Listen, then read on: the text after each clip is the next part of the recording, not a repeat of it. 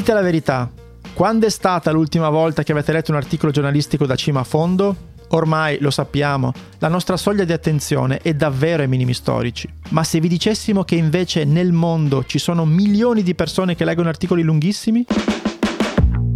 Oggi scopriremo i segreti del giornalismo narrativo, un genere che in Italia è ancora poco utilizzato, ma che anche grazie ai podcast si sta prendendo sempre più spazio. La nostra ospite è una giornalista freelance specializzata in long form e inchieste internazionali vive e lavora negli Stati Uniti e i suoi articoli sono apparsi, tra gli altri, sul Guardian e sul New Yorker. La sua inchiesta narrativa sui trafficanti di esseri umani in Italia è stata finalista allo European Press Prize 2021. Io sono Federico Favot. E io sono Edoardo Scognomiglio. E siamo pronti ad hackerare la creatività di Ottavia Spaggiari.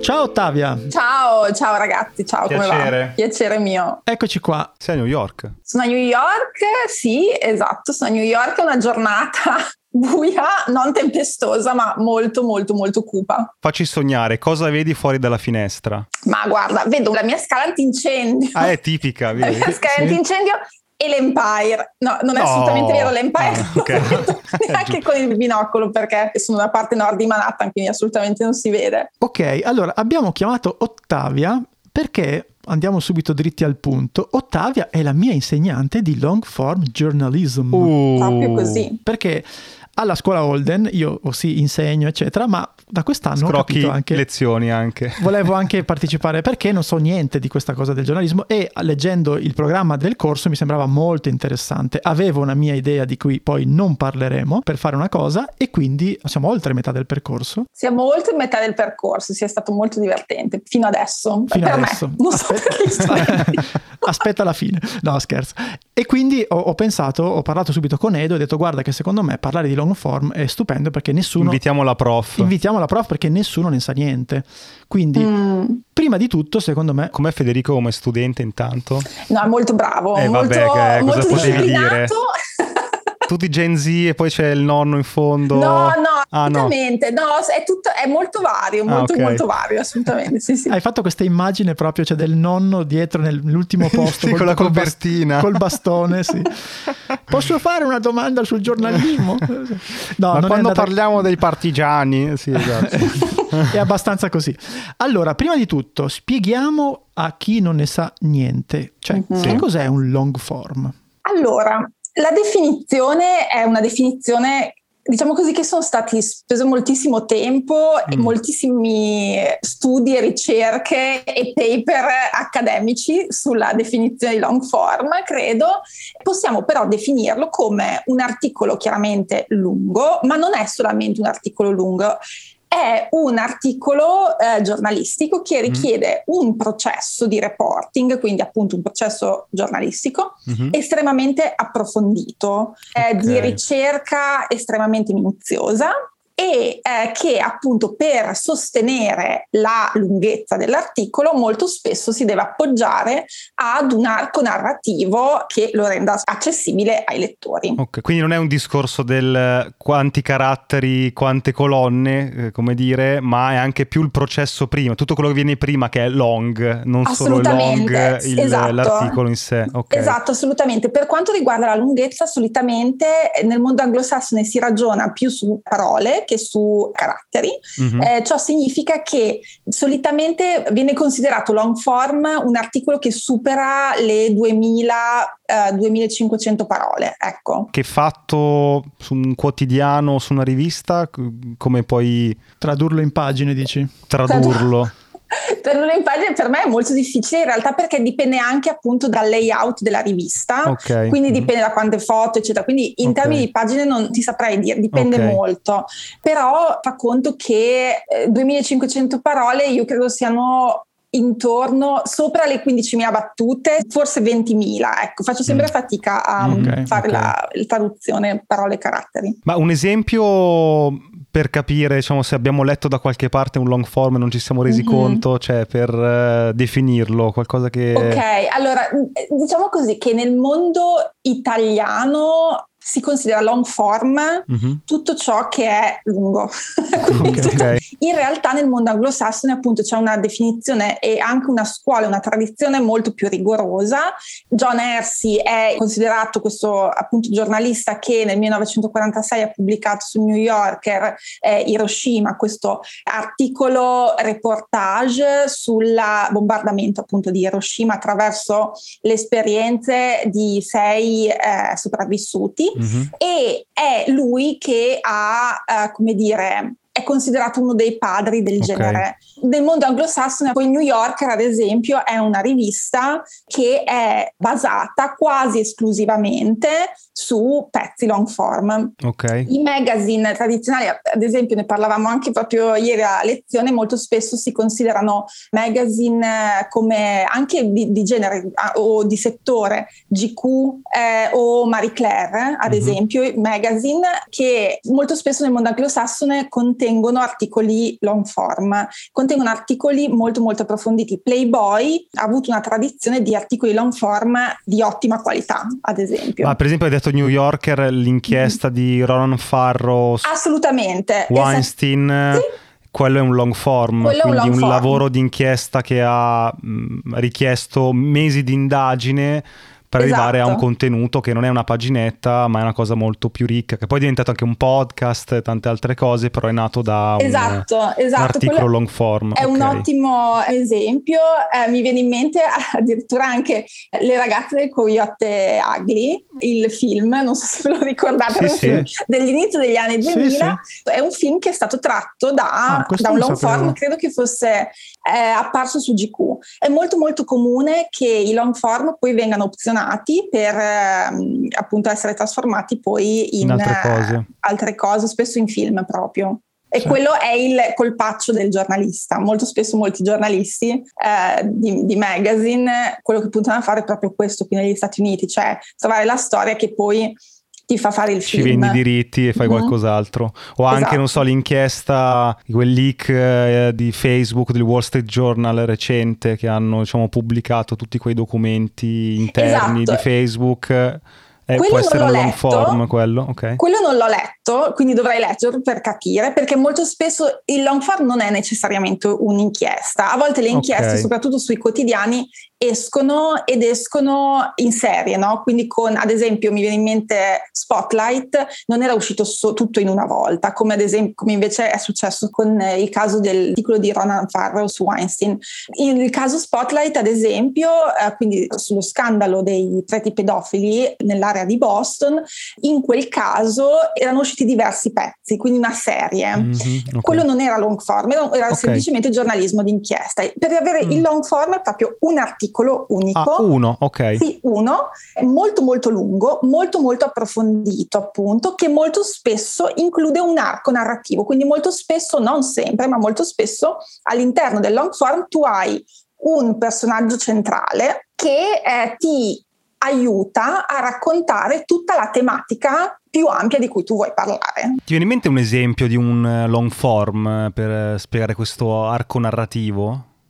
stavo pensando a qualcosa che potrebbe conoscere il pubblico italiano, ma in realtà mi veniva in mente un articolo che è uscito nel 2009, credo, su Vanity Fair, sul funerale del principe Caracciolo, cofondatore di Repubblica e dell'Espresso. Mm. In quel caso non si trattava di un articolo di inchiesta, bensì era un articolo estremamente approfondito, di colore, di costume, che raccontava appunto la storia molto complessa e molto complicata del funerale appunto di quest'uomo estremamente potente eh, in Italia, il quale aveva una serie di eredi e di figli legittimi, figli non riconosciuti, estremamente complessa. ok? okay. Quindi quell'articolo raccontando la storia del, del funerale del principe Caracciolo eh, andava a raccontare la storia di alcune delle famiglie più potenti in Italia. Okay. Mm, okay. Ti fa anche capire, in quel caso appunto era un articolo di costume, un articolo che raccontava di, di interesse umano, ti offriva anche uno spaccato sulla storia d'Italia e uno spaccato sicuramente sulle dinamiche Dei anche econ- socio-economiche di potere eh, di alcune delle famiglie più potenti nel nostro paese. Mm-hmm. Ok, chiarissimo. Okay. Però appunto gli esempi sono enormi. Gli ultimi due premi Pulitzer di quest'anno c'è una sezione del Pulitzer che è proprio legata alla, al feature writing, quindi proprio al giornalismo, alla scrittura per magazine sostanzialmente. Quindi tutti gli anni in realtà ci sono esempi su moltissime riviste di, di giornalismo long form ottimo. Ok. Da quello che sta emergendo dalla chiacchierata è un tipo di giornalismo molto poco italiano, direbbe Stanis di Boris, no? Cioè nel senso che non è una cosa che noi frequentiamo tanto, però mm-hmm. per fare un salto velocissimo nel passato, tu stavi già facendo la giornalista in una rivista, com'è che ti è arrivata questa cosa del long form e come poi mm. questa cosa ti ha portato in America? Perché tu adesso vivi lì. Sì.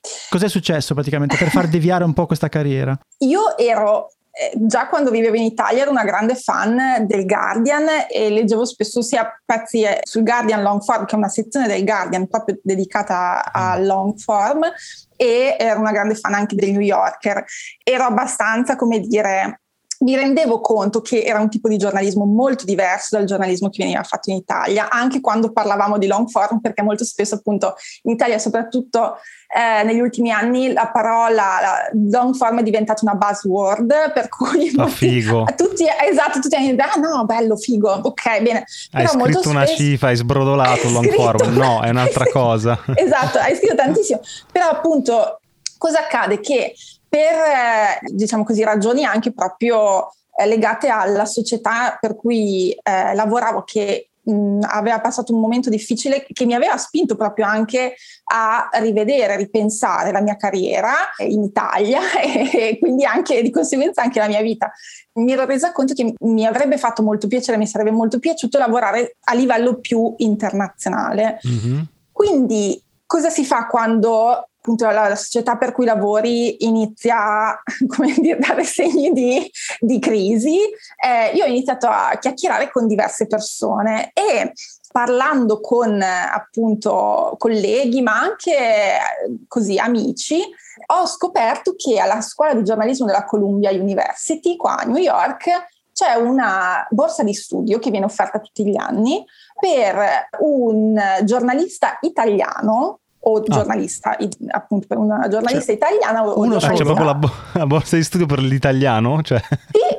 Ma, ma c'è anche per il francese, il tedesco, lo spagnolo? Sì, sono, sì, ah, ok, no, che sembrava che... Sì, okay. sì, però in questo caso, essendo una scuola appunto particolarmente prestigiosa, la prima è la scuola di giornalismo principale al mondo, è dove vengono affida- eh, dire, consegnati i premi Pulitzer fisicamente tutti gli anni, ah, dove ah, c'è ah. il comitato al adesso mi ricordo, penso che sia al settimo piano della scuola c'è il comitato per la decisione dei Pulitzer proprio, quindi oh, molti paesi hanno, come dire, delle borse di studio per i propri, okay. per, per, appunto per mandare studenti.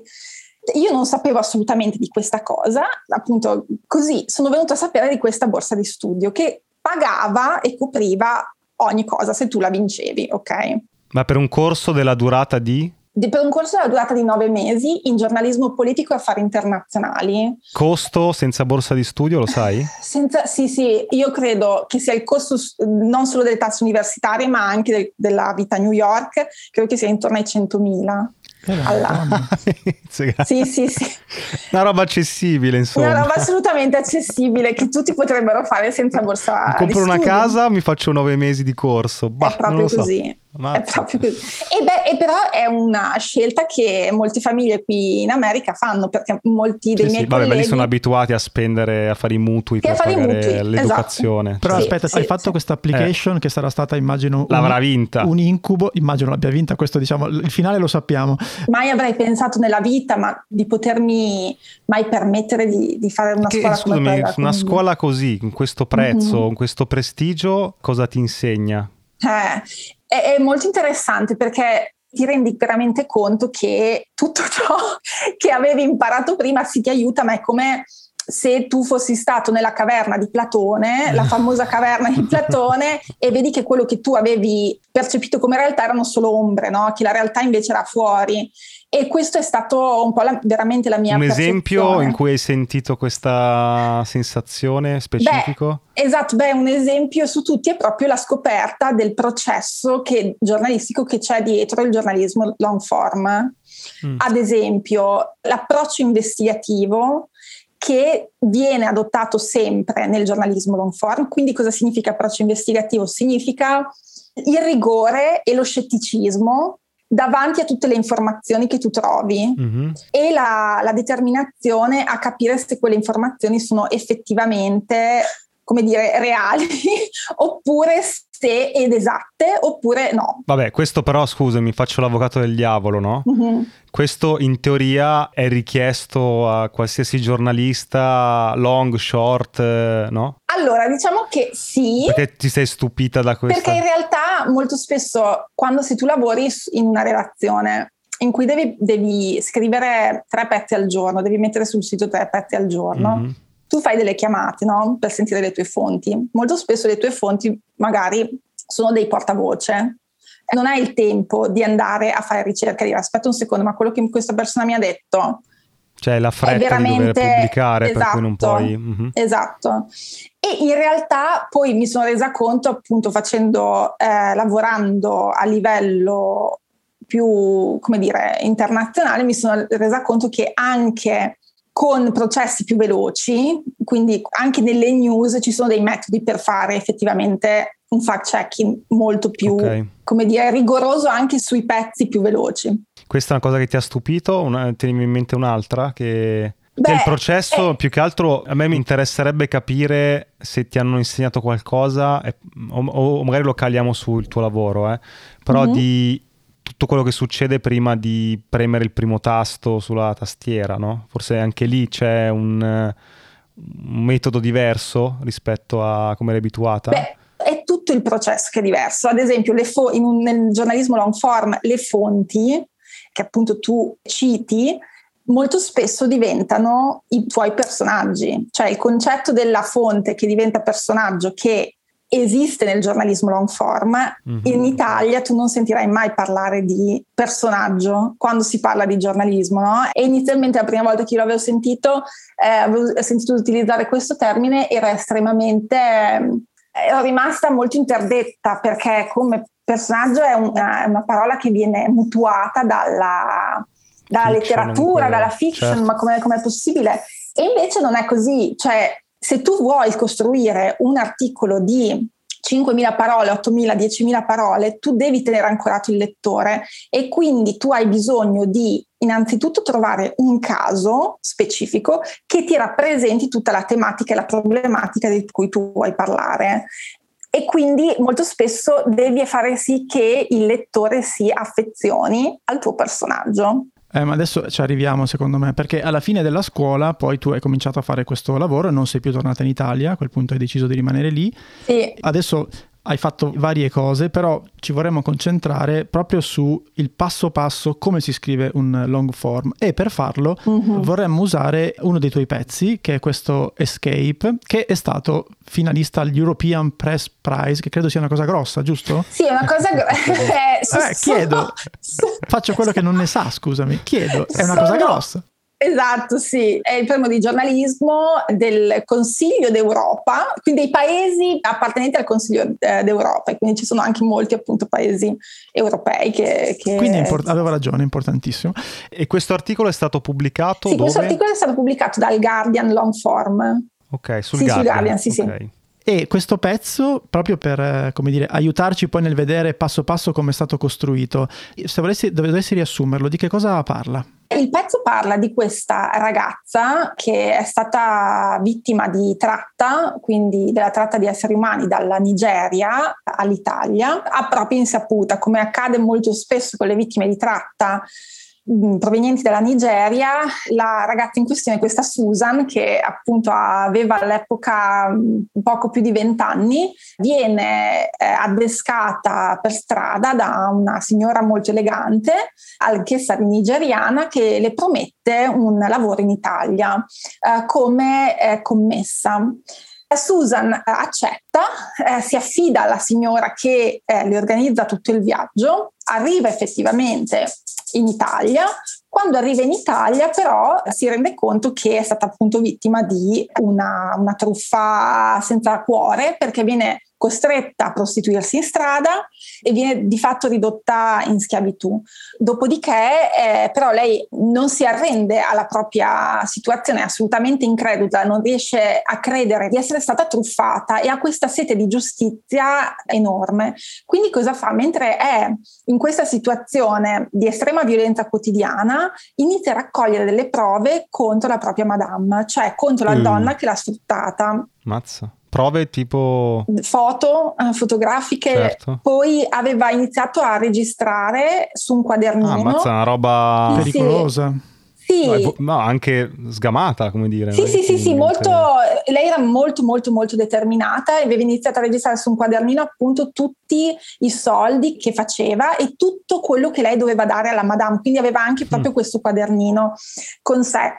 Appena la Madame si allontana e torna in Nigeria e lei viene effettivamente poi trasferita a un'altra Madame, riesce a scappare, eh, riesce a, ad affidarsi a trovare questa organizzazione che si occupa proprio di aiutare le vittime di tratta e dopodiché denuncia la propria madame e diventa la testimone, una delle testimoni chiave in questo processo che è stato uno dei processi negli ultimi anni più grossi contro i trafficanti di esseri umani in Italia e contribuisce sostanzialmente a perseguire e a fermare un network di trafficanti a livello europeo. Quindi questa è Bel film, storia. bello questo film, sembra un film. Sì, sì, sì, no, una storia veramente... E la cosa molto bella di questa, di questa storia è che poi appunto Susan è il personaggio, è la, la, protagonista della storia, ma in realtà le, la, l'operatrice che l'ha eh, assistita, l'avvocata e la PM sono appunto tutte persone che hanno contribuito poi a, a sostenerla e a ottenere giustizia alla fine. Andiamo a step, no? Mm-hmm. Eh, l'idea come è venuta? Hai letto un articolo da qualche parte? Te, te ne hanno parlato? Mm-hmm. Come è iniziato questa indagine? È stato un concepimento, diciamo, molto travagliato. Io in Italia mi ero occupata tanto di traffico di esseri umani in Italia avevo anche lavorato, eh, cioè avevo fatto la volontaria per un'organizzazione che si occupava di vittime di tratta, quindi conoscevo effettivamente il, l'argomento in modo approfondito. Sapevo che volevo scrivere un articolo approfondito su questo tema, però appunto non sapevo non avevo ancora l'angolo.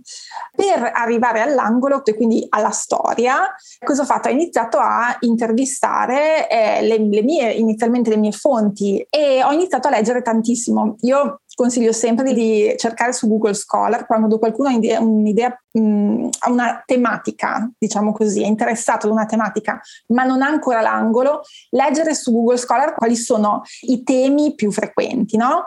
E mi sono resa conto che quello dell'impunità era un tema assolutamente chiave quando Scusa, si parla. Google, Google Scholar, io non ci sono mai entrato. Ok, uh, okay. Motore di ricerca per cercare cosa? Eh, ah, paper... testi della letteratura uh-huh. accademica. Esatto, esatto. Ah, però scusami, tu dici mi mancava la storia, uh-huh. a me verrebbe da andare su Google News e capire su, su quel tema ci sono dei fatti di cronaca, più che andare nel motore di ricerca di articoli accademici che uno se li immagina come robe sui massimi sistemi, cose lontane. Come, come mai? Perché è così, cioè secondo me entrambi sono cose giuste. Io di solito vado sempre prima su Google Scholar perché mi aiuta a capire quali sono le domande più frequenti, quali sono gli aspetti di una tematica che richiedono più, che ancora magari non sono stati risolti oppure su cui eh, gli accademici hanno scritto di più. E poi quando trovo qualcosa che mi interessa, dopo vado sulla cronaca, spesso anche sulla cronaca locale, no? eh, per cercare di capire se effettivamente ci sono stati dei casi, molto spesso la cronaca locale... Cioè vai dall'alto, come dire, sì. alto e basso, sì, cioè, sì, sì. senza Poi, giudizio però... Okay, sì, sì, muovi... esatto, stringiamo sostanzialmente. Mm-hmm. Poi c'è da dire appunto che nel mezzo ci sono moltissime telefonate con le persone che sono più coinvolte, no? quindi con gli operatori, ad esempio in questo caso, con esperti, con accademici. A volte hai bisogno di capire come funziona effettivamente il processo, no? un determinato meccanismo. Certo. E da lì poi ti arrivano le domande. E appunto facendo questa ricerca io mi ero reso conto che eh, l'impunità era un tema eh, chiave. Mm. Facendo diverse telefonate vengo messa in contatto con questa organizzazione che appunto si occupa di tratta e mi viene detto da un, una fonte terza che loro hanno una storia molto molto interessante. Ah sì, dimmi, di, raccontami un po' di più. E dice, eh, c'è, c'è, questa sentenza per cui è stata condannata questa trafficante di esseri umani ed è stata una delle sentenze più, diciamo così, eh, più incisive per traffico di esseri umani degli ultimi anni. E a quel punto io dico, ah, aspetta un secondo, ma questa quindi è una storia che si può raccontare. E quindi mi dicono: Sì, sì, certo, questa è una storia che si può raccontare. Mi ho detto: Ok, bene, facciamo questa storia allora. E quindi sono andata e da lì, eh, appunto, essendoci stata una sentenza, poi sono riuscita a parlare sia con gli avvocati che appunto avevano portato eh, alcune delle ragazze, Susan compresa, alla denuncia, con la PM, quindi il pubblico ministero che si era occupato di quel caso, e poi con la stessa testimone chiave che uh-huh. eh, aveva accettato di parlare con me perché per lei era stato un, un, risultato enorme quello di aver ottenuto una sentenza, anche se Susan non ha ottenuto nessun tipo di risarcimento. Però Sumi, tu hai iniziato a lavorarci nel momento in cui la storia che ci hai raccontato era già conclusa. Perché esatto. uno si può chiedere, eh, io conosco, non so, il giornalismo d'inchiesta... Uh-huh inizio a esplorare il tema e non so se andrò fino in fondo, faccio io l'indagine, esatto. scopro io le cose. Invece qui stai dicendo che la storia era finita sì. e, e, da lì tu hai iniziato a metterci la testa. È sempre così nel long form oppure dipende? Diciamo che dipende, però molto spesso, nella stragrande maggioranza dei casi si tratta di casi che si sono conclusi. Mm. Perché questo? Perché tu così hai innanzitutto non metti a repentaglio se ci sono effettivamente delle indagini in corso, eh, ti scontri con il grosso eh, ostacolo che eh, delle fonti che non possono parlare e quindi e molto spesso i mh, mm, documenti non sono ancora accessibili, okay? Mm-hmm, ok? Quando invece l'indagine è conclusa, quindi c'è una sentenza, almeno una sentenza in primo grado, tu hai accesso a tutta una serie di fonti che possono parlare e hai accesso a tutta una serie di carte anche sostanzialmente processuali. Poi è un processo estremamente lungo, no? Quindi se io dovessi, ad esempio, non so, mi viene in mente qui negli Stati Uniti c'è il, il processo di Elizabeth Holmes, che è questa, l'ex founder di eh, Theranos, questa grande startup accusata di truffa enorme. Se io adesso dovessi fare un long form su di lei in questo momento in cui c'è il processo, in cui gli eventi stanno avvenendo, effettivamente sarebbe estremamente difficile, ok? Cioè rischi di arrivare in ritardo sì, rischi, esatto. Bisogna sempre trovare un angolo che ti permetta di raccontare la storia, una storia finita. Secondo me il bello del long form è sì il fatto in sé, ma il come lo racconti, che è tutto un altro sport, e adesso ci arriviamo. Però la domanda che mi viene è questa qui. Non c'è il rischio che arrivando a storia conclusa ne abbiano già parlato in, in tanti, siano già usciti tanti articoli, per cui dici ma perché devo arrivare io a metterci mesi di lavoro, di tempo per una cosa che è già stata trattata? Come fai a... Assolutamente sì, il rischio c'è, eh, a me è capitato, quindi non è ah. divertente, ah. però diciamo che è, si parte sempre dal presupposto che quello di Susan, in questo caso, è un caso singolo, ok? In realtà l'articolo, il mio articolo, non parlava solamente del caso di Susan. Io ho utilizzato il caso di Susan per raccontare di una tematica, una problematica molto più ampia, che è quello dei trafficanti di esseri umani. Cosa significa quindi? Che nel caso di Susan, la sua trafficante sì è stata condannata. Si presume però, se uno legge poi tutto l'articolo, che la trafficante non fosse è l'unica responsabile della tratta, ok? Quindi del traffico di Susan e delle sue colleghe.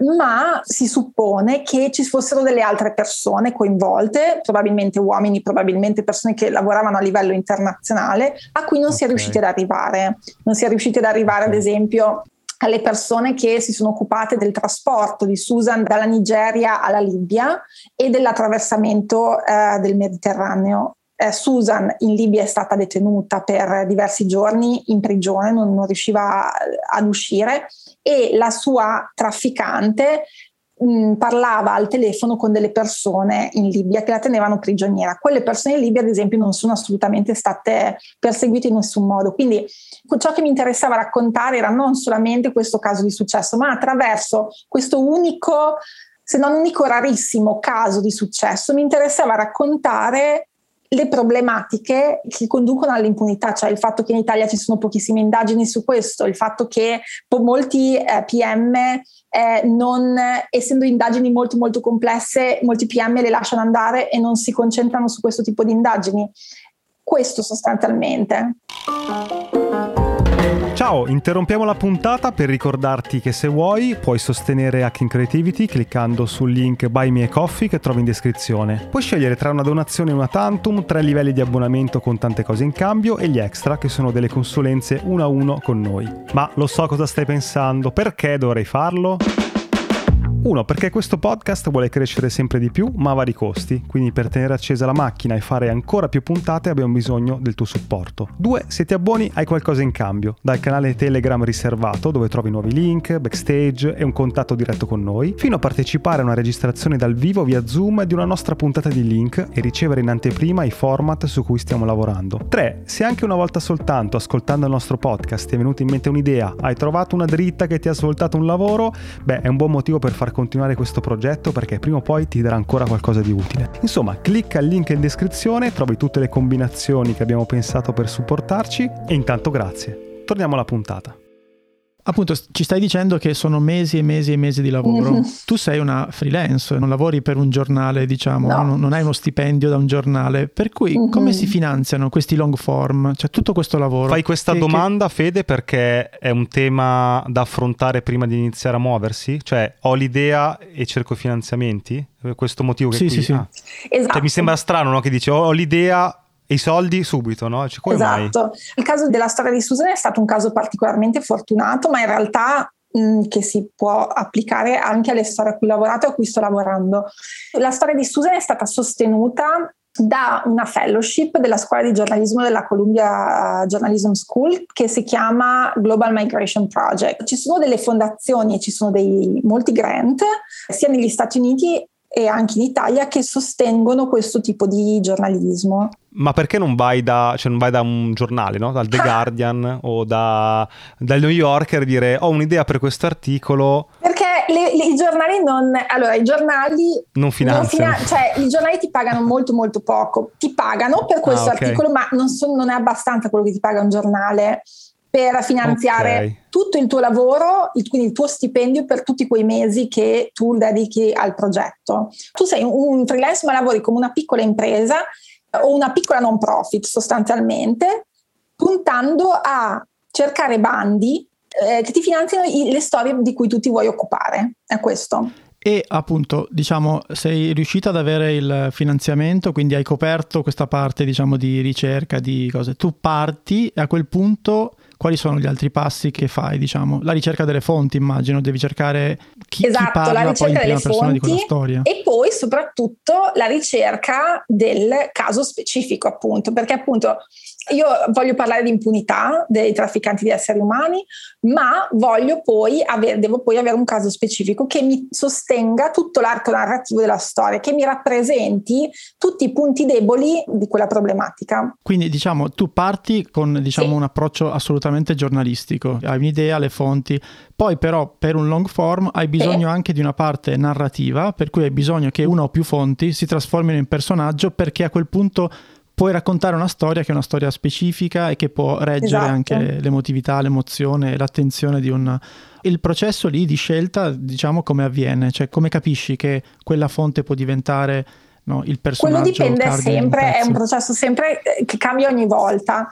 Solitamente quando si trova qualcuno che è disposto a parlare e ha una buona memoria, molto comunicativo e dettagliato e appunto ancora di nuovo è disposto a parlare con te, a dedicarti molto tempo, allora solitamente quelle sono tutte elementi indicativi. Poi ovviamente la sua storia deve essere rappresentativa non solo del suo caso specifico, ma di qualcosa di più ampio. Ok, le fonti hai raccolto tutto, mm-hmm. torni a casa, immagino, hai un sacco di materiale. A quel punto di tutto questo materiale, come fai a muoverti no, in questo, sì. cioè hai un metodo, fai una struttura, una cronologia, cioè come funziona? Sì, allora la prima cosa che io faccio solitamente è sbobinare tutto, quindi si sbobina tutto. La parte okay. più divertente, più divertente proprio... però in realtà è la parte divertente, ah, perché quello che io faccio è sottolineare dopo tutte le quote, quindi le frasi che mi sembra possano risultare e tornarmi utili. Dopodiché eh, cerco di organizzare la struttura del pezzo, quindi faccio quello che si chiama l'outline, quindi che è sostanzialmente proprio la struttura in cui scrivo tutte le sezioni sostanzialmente dell'articolo, quindi e cerco di farlo nel modo più dettagliato possibile, quindi capendo dove le parti narrative possono andare, dove invece devo inserire le parti espositive.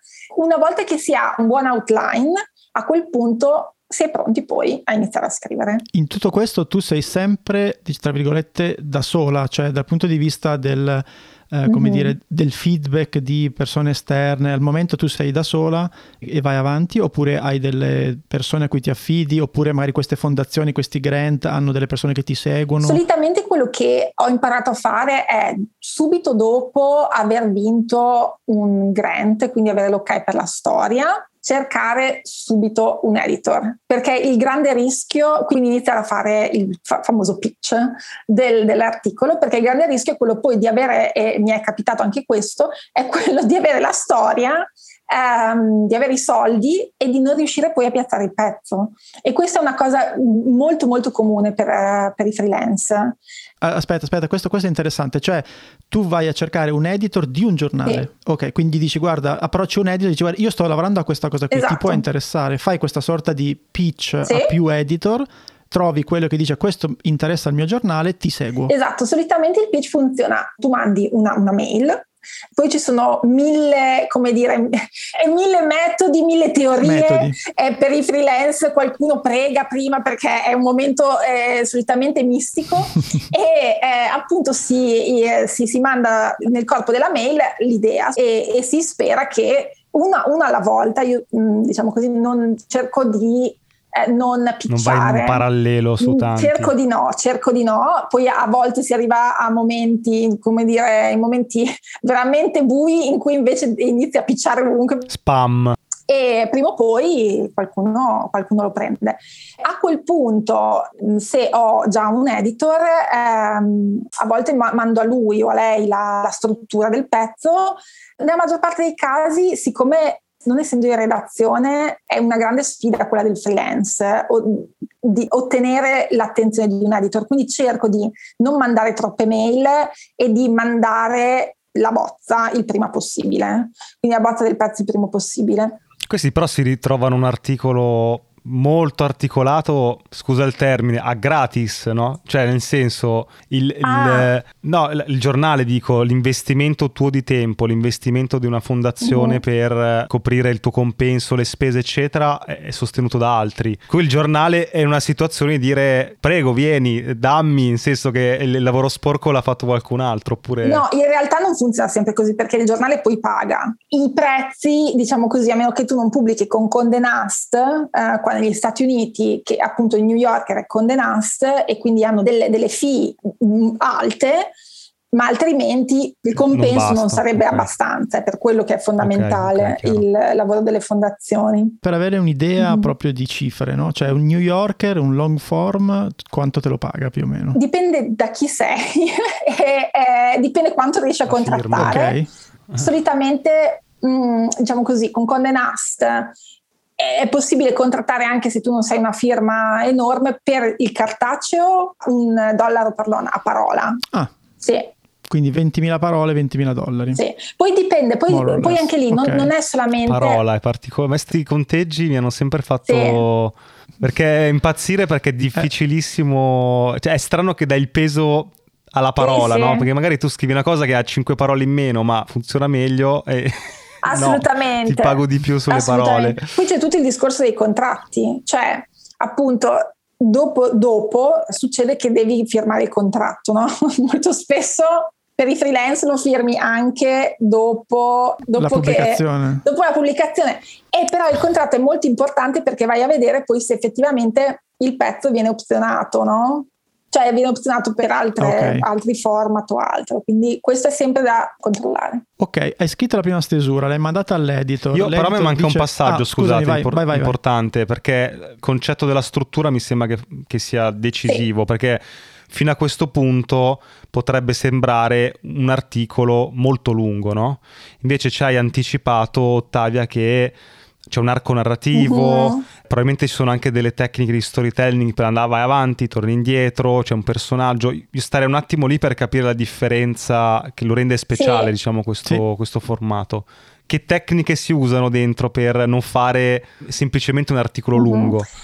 Solitamente, allora, diciamo così, non è così per tutti i pezzi long form. Io cerco per la maggior parte dei pezzi long form, soprattutto per i pezzi che scrivo da sola, perché io scrivo tanto anche con altre persone, ma questa è un'altra storia. E io eh, cerco sempre di scrivere dei pezzi narrativi. Cosa significa questo? Che appunto, come nel caso della storia di Susan, ci sono due linee parallele che vanno eh, di storytelling. Mm. Quindi c'è la linea parallela che racconta il singolo caso, quindi appunto la storia di Susan, e poi c'è un'altra okay. linea parallela che racconta invece la tematica più ampia. Quindi io a lezione faccio sempre l'esempio del sandwich, no? Per cui tu devi sostanzialmente essere bravo da costruire un arco narrativo sul tuo singolo caso. Eh, quindi una storia che ha un protagonista, che ha un inizio, una metà e una fine che scusami, che puoi anche raccontare con, con scene. La fine, inizio eh, con la fine. Eh, eh, sì, dipende. dipende. So, allora, gli film. editor in, su questo, siccome si tratta di un tipo di scrittura, di, di un tipo di giornalismo già molto complesso, sì, dici non, non, non complicare, complicare le cose. I flashback eh, che appunto... Tienitele per il film che scriverai. Tienili per il film. Tu vai, inizia dall'inizio, non, non ti complicare troppo la, troppo, okay. troppo la vita.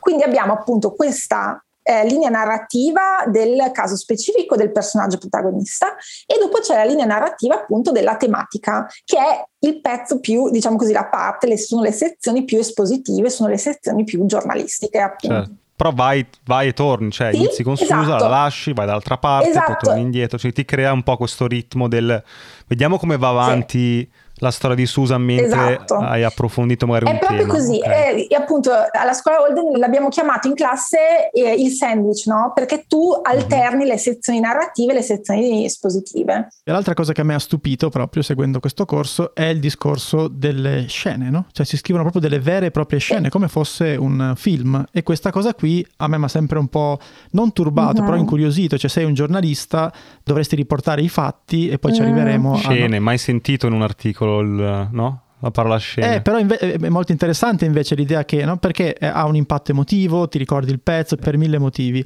e senza aprire una parentesi gigantesca, però lì come si muove un giornalista quando di fatto sta scrivendo un pezzo narrativo, quindi non ti dico fiction perché credo che sia una parola bandita, però ecco come ci si muove, che limiti ci sono per, come dire, essere efficaci ma non tradire la storia? Questa è un'ottima domanda, mi ricordo che uno dei primi pezzi di giornalismo narrativo che avevo letto eh, è questo libro di eh, Barbara Demick, che è una giornalista del Los Angeles Times e si chiama Per mano nel buio è un resoconto eh, della repressione in Nord Corea. E detto così dici, mamma mia, che libro pesantissimo, non riuscirei mai a leggerlo. In realtà è appunto una forma di, un esempio di narrativo meraviglioso, con una narrativa e un passo assolutamente strepitoso. E ti sembra di leggere un bestseller. Come ha fatto lei? Come si fa appunto a rendere così entertaining una tematica così pesante? Si introducono appunto sc- i personaggi, le scene e i dialoghi. Come si fa non tradire devi sempre seguire il processo di reporting.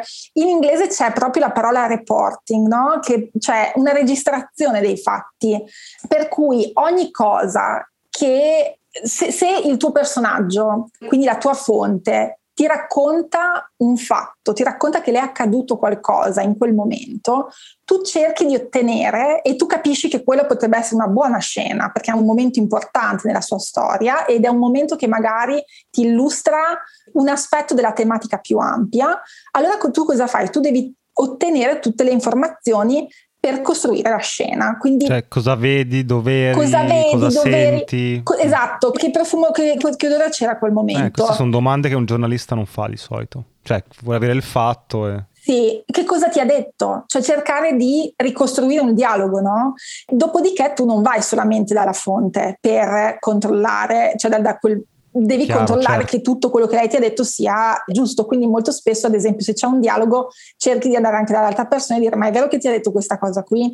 E cerchi di capire, a volte magari ci sono delle potenziali scene meravigliose, ma non hai gli elementi per raccontarle a quel punto. Cioè non ti puoi inventare il dialogo. No, assolutamente eh, no, certo. nulla deve essere raccontato. Questa è la cosa no, che chiaramente mm. per me che faccio un mestiere diverso è molto difficile. Cioè, facile quals- per te. È facile per me. Cioè, praticamente qualsiasi linea di dialogo è qualcosa che tu o hai sentito sentito o hai registrato o ti è stata riportata da più fonti, non puoi inventare una singola parola. Non puoi inventare una singola parola, ma perché? Perché poi tutto quello che tu scrivi deve essere dopo c'è un processo di fact checking. Il tuo editor ti può chiedere: Ma scusami, questo dov'è che l'hai preso? E tu devi, se ti viene chiesto, molto spesso ti viene chiesto, devi consegnare eh, le tue note, gli audio spesso devi consegnare, sì, insomma, sì. devi avere uno storico che provi il fatto che tu non ti sei inventato nulla, ma che è tutto vero. Questo per me è interessantissimo perché appunto siamo arrivati alla stesura, l'hai mandata al tuo editor, l'editor ti farà delle note, tu la metti a posto, a quel punto c'è il fact checking, cioè ci sono delle persone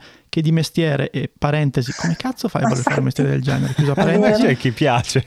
Si mettono, si mettono lì e parola per parola sì, precisini. Devono verificare che quello che è scritto parola per parola sia comprovato da appunto fonti, note, sì. appunti, registrazioni, cioè non esce un pezzo se non c'è la certezza che tutto sia sì. certificato, tra virgolette. E questo è un lavoro che ogni tanto, voglio dire, ti fa cambiare delle cose, cioè ti fa rimettere mani al pezzo. Allora, molto spesso succede che sì, all'ultimo devi mettere a posto le cose, cioè se hai lavorato bene, non sono mai cose giganti, sì, sono sempre il tuo archivio di prove, certo. Assolutamente, cioè tu mentre lavori tieni sempre tutto il tuo archivio. Più è delicato il tema, più fai screenshot, registri ogni cosa, cioè devi tenere traccia di ogni cosa che hai fatto. Chissà quel caso pazzesco. Beh, molto interessante. Me ne hai parlato tu, Fede, l'altro giorno. Qual era? Tizia in Iraq, no? Com'era? Di sì, sì, sì, questo ce lo facciamo raccontare da Ottavia, cioè appunto in questo caso parliamo proprio di New York Times, quindi non ti aspetti che possano fare degli scivoloni del genere, ti aspetti che siano la cosa più importante e rigorosa che c'è nel mondo del giornalismo. E lì Ottavia in quel caso cosa è successo? Dunque, in quel caso appunto il New York Times pubblica Caliphate, che è questo podcast in cui ciò che il personaggio protagonista di questo podcast è questo ragazzo che afferma di essersi affidato, appunto di essere entrato nell'ISIS ISIS. Uh-huh. È un ragazzo canadese, se ricordo bene, di origine pakistana e sostanzialmente inizia a raccontare in una serie di interviste a Rukmini Kalimaki tutti gli orrori più terribili che accadevano appunto nel suo campo ISIS in Siria, ok? Salvo poi accade che si scopre che lui in realtà in Siria non c'è mai stato e ha mentito anche sul fatto di, aver, di essersi unito all'ISIS.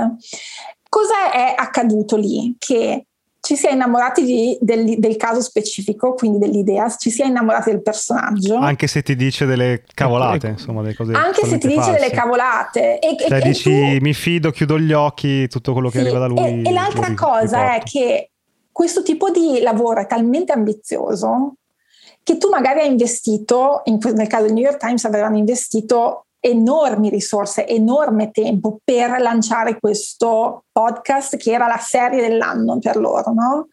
Poi si rendono conto anche loro a un certo punto che temono che lui abbia mentito. Però dice ormai stiamo per lanciare. Ormai cosa fai? facciamo? È evidente cosa avrebbero dovuto fare ritirare tutto, perché il giornalismo è così, avviene nei, nelle newsroom investigative, avviene spesso che tu inizi, hai una tesi, pensi che succeda qualcosa e poi quella cosa non succede o, o non è mai successa e a quel punto sì. fa parte del rischio, fa parte, fa del, parte rischio. Del, del, processo giornalistico. In quel caso eh, il processo mm. giornalistico si è scontrato con la gestione di un'azienda. Mm-hmm, certo. Eh, certo.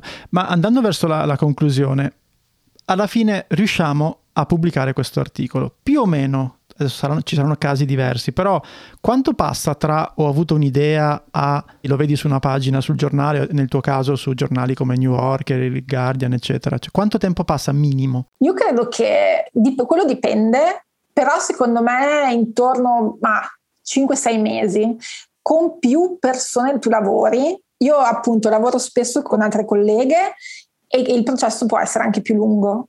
Diciamo che abbiamo capito che il long form degli altri paesi, Italia esclusa, è molto molto sviluppato come, come modo di scrivere le storie, mm-hmm. ma in Italia ancora poco. Però diciamo che qualcuno dei nostri ascoltatori ci ha, ci ha sentito e ha detto wow, mm. ma è mm. bellissimo questo lavoro qui.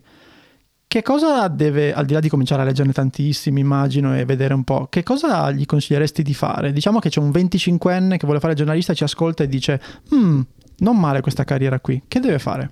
Un euro a parola. Uff, uh, o 100.000 euro alla columna. vince la borsa di studio che ho vinto io. Cosa può fare?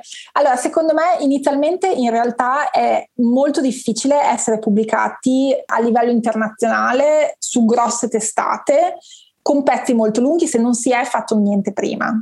Ok? Quindi iniziare da dove si riesce. Se, se c'è un'apertura anche solamente eh, per scrivere un pezzo, anche breve, magari sull'Italia, per un giornale internazionale, non avere remore, quindi picciare a giornali internazionali dall'Italia. L'Italia è un paese estremamente interessante, moltissimi corrispondenti che si occupano del Sud Europa hanno base in Italia perché è, è centrale, si raggiungono varie destinazioni proprio da lì e poi c'è il Vaticano e dal punto di vista giornalistico è quindi di interesse anche per quello andare a contattare i corrispondenti dei grandi giornali internazionali nel proprio paese, quindi in Italia. Chi vive a Milano e Roma è più avvantaggiato. Molto spesso è proprio tristemente con le relazioni interpersonali che si riesce poi a costruire e, e ad aprire un piccolo varco. Una delle grandi cose che ho imparato facendo questo lavoro è che le persone amano parlare di sé e amano quindi incontrare persone che vogliono sapere, no? sapere del, del, lavoro. Io sono qua oggi perché appunto amo molto il mio lavoro e, e non vedo l'ora di parlare di questa cosa con qualcuno. Tante persone sono Io, me. la domanda finale, quella bastarda, è una in realtà. Cioè, è un mondo che ci dice che andiamo verso contenuti brevi, video, veloci, da pochi secondi, e tu ci hai parlato... Uh-huh del long form che è un testo, lungo, adesso sto banalizzando, però un testo molto lungo. Come te la spiego questa cosa? Cioè, perché c'è uh-huh. mercato per questo tipo di giornalismo e perché secondo te funziona? Io, io credo che siano co- entrambe cose che possono assolutamente convivere Poco tempo fa parlavo con un editore che ha diversi giornali locali qui negli Stati Uniti e mi dicevano che nella loro azienda erano, eh, avevano investito tantissimo, si erano resi conto che dovevano investire sul long form perché avevano bisogno di gente che andasse online e stesse online più tempo possibile.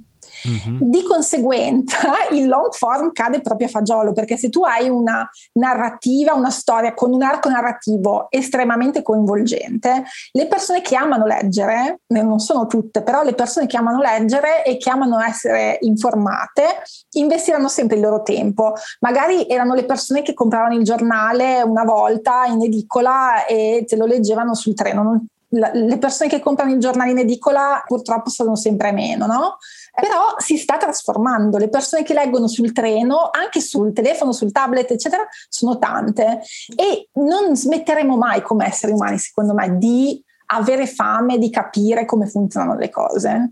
E se siamo abbastanza bravi noi giornalisti per raccontare effettivamente come funzionano le cose, per spiegare come funzionano le cose, allora secondo me per il long form ci sarà sempre spazio. Senza aprire una parentesi perché stiamo chiudendo, ma chiaramente anche i podcast sono di fatto, se giornalistici e narrativi, dei long sì, form. non è per forza testo, dici? Non è per forza testo e infatti mi è venuto in mente dopo, ma quando mi avete chiesto degli esempi, Veleno, di Paolo Trincia, assolutamente è un esempio di, di long form, assolutamente, perché hai il tema, hai l'inchiesta e poi però hai il singolo caso.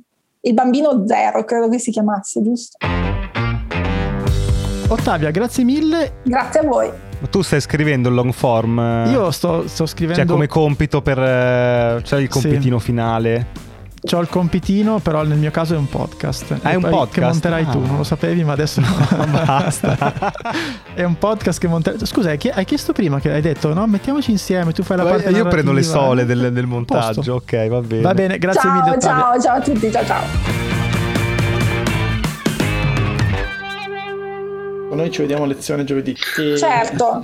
che bella questa cosa. Questo e... che, che mezzucci per uh, prendere il voto alto. per, ingra- per ringraziarsi Cioè l'hai invitata per, eh, esatto, per farti dare il voto alto alla fine. Esatto, no, esatto. Pe- che lecchino, che no, schifo. È, è, pe- è, peggio di, è, peggio di, così.